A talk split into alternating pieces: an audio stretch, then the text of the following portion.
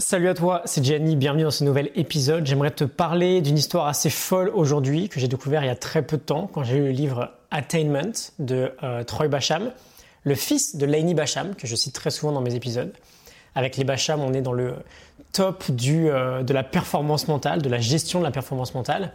J'essaye d'appliquer toute cette sagesse à mon aventure tennistique, à mon niveau, vers potentiellement le niveau pour passer au moins le diplôme de prof un jour dans le futur. Lanny Bassham a créé tout un système de gestion mentale avec son livre With Winning in Mind.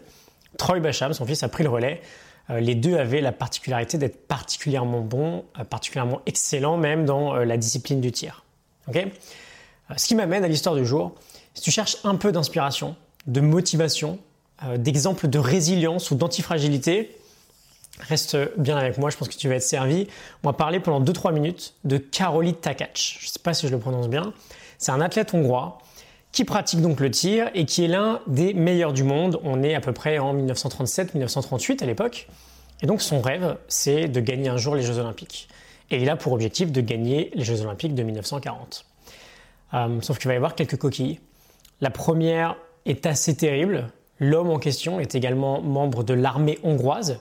Et durant un entraînement assez banal avec l'armée, il va subir un accident très tragique. Il y a une grenade déficiente qui va lui exploser la main droite, sachant que malheureusement, il est droitier. Et c'est la main avec laquelle il tire. Donc il n'a plus de main droite, il passe un mois à l'hôpital et finalement il a deux options. Abandonner son rêve olympique ou faire quelque chose qu'on ne voit pas tous les jours, s'entraîner en secret tous les jours pour apprendre à tirer avec sa main gauche. Il se présente au championnat du monde en 1939, il a 29 ans, il a son top niveau par rapport à l'âge, sauf qu'il a une main en moins. Il s'est entraîné quelques mois à apprendre à tirer de la main gauche. Ses anciens rivaux sont ravis de le voir au championnat, ils pensent tous qu'il est simplement venu les voir, sauf qu'ils vont être extrêmement surpris de savoir également qu'il a prévu de participer. Et bien sûr, ils vont être encore plus surpris de le voir gagner ce championnat du monde. Donc on a un homme qui a un rêve, qui est l'un des meilleurs du monde, qui perd sa main droite, celle avec laquelle c'est l'un des meilleurs du monde.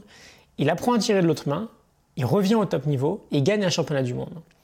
L'histoire, elle est belle, il est prêt pour les JO de 1940 du coup, sauf qu'il y a une deuxième grosse coquille qui arrive, les Jeux Olympiques sont annulés, c'est la Deuxième Guerre mondiale. Et 4 ans plus tard, en 1944, c'est la même chose. Les JO de 1944 sont annulés.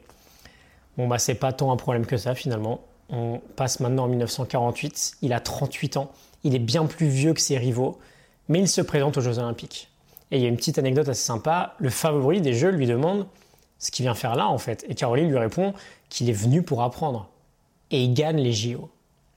Il gagne les JO de la main gauche, 8 ans après les Jeux qu'il aurait été censé gagner en fait. Et 4 ans plus tard, aux JO de 52 à Helsinki, à 42 ans, il gagne à nouveau la médaille d'or. 2 médailles d'or olympiques, c'est énorme, de sa mauvaise main. Et Troy Bassham insiste bien sur... il insiste bien sûr sur cette histoire folle, mais ce qu'il nous dit, c'est que ce qui caractérise le plus cet homme, c'est cette capacité à avoir une clarté extrême sur ce qu'il souhaite atteindre et ensuite à mettre tout en œuvre pour y parvenir. Donc j'ai deux questions pour toi aujourd'hui. Qu'est-ce que tu veux atteindre ? Quels sont tes objectifs ? Quelle est ton ambition ? On veut de la clarté là-dessus. C'est hyper important, je le répète toujours. Et deuxième question, qu'est-ce que tu fais jour après jour pour y arriver ? Et surtout, j'ai envie de te dire, quelles sont tes excuses ? Quelles sont les excuses qui font que tu laisses petit à petit abandonner un peu ton rêve ? Parce que pour Károly, se faire exposer la main droite, devoir tout réapprendre de l'autre main, voir 2 Olympiades consécutives annulées, devoir attendre 8 ans de plus pour atteindre ce qu'il veut atteindre, pour lui, ce ne sont pas des excuses, ça. Ce sont juste des obstacles à contourner. Et je pense que ça relativise pas mal, en fait, les excuses bidons qu'on peut avoir au quotidien. J'espère que ça te parle, que ça t'inspire. Je te laisse tranquillement réfléchir à tout ça. Et je te retrouve demain pour un nouvel épisode. Excellente journée, à demain. Salut.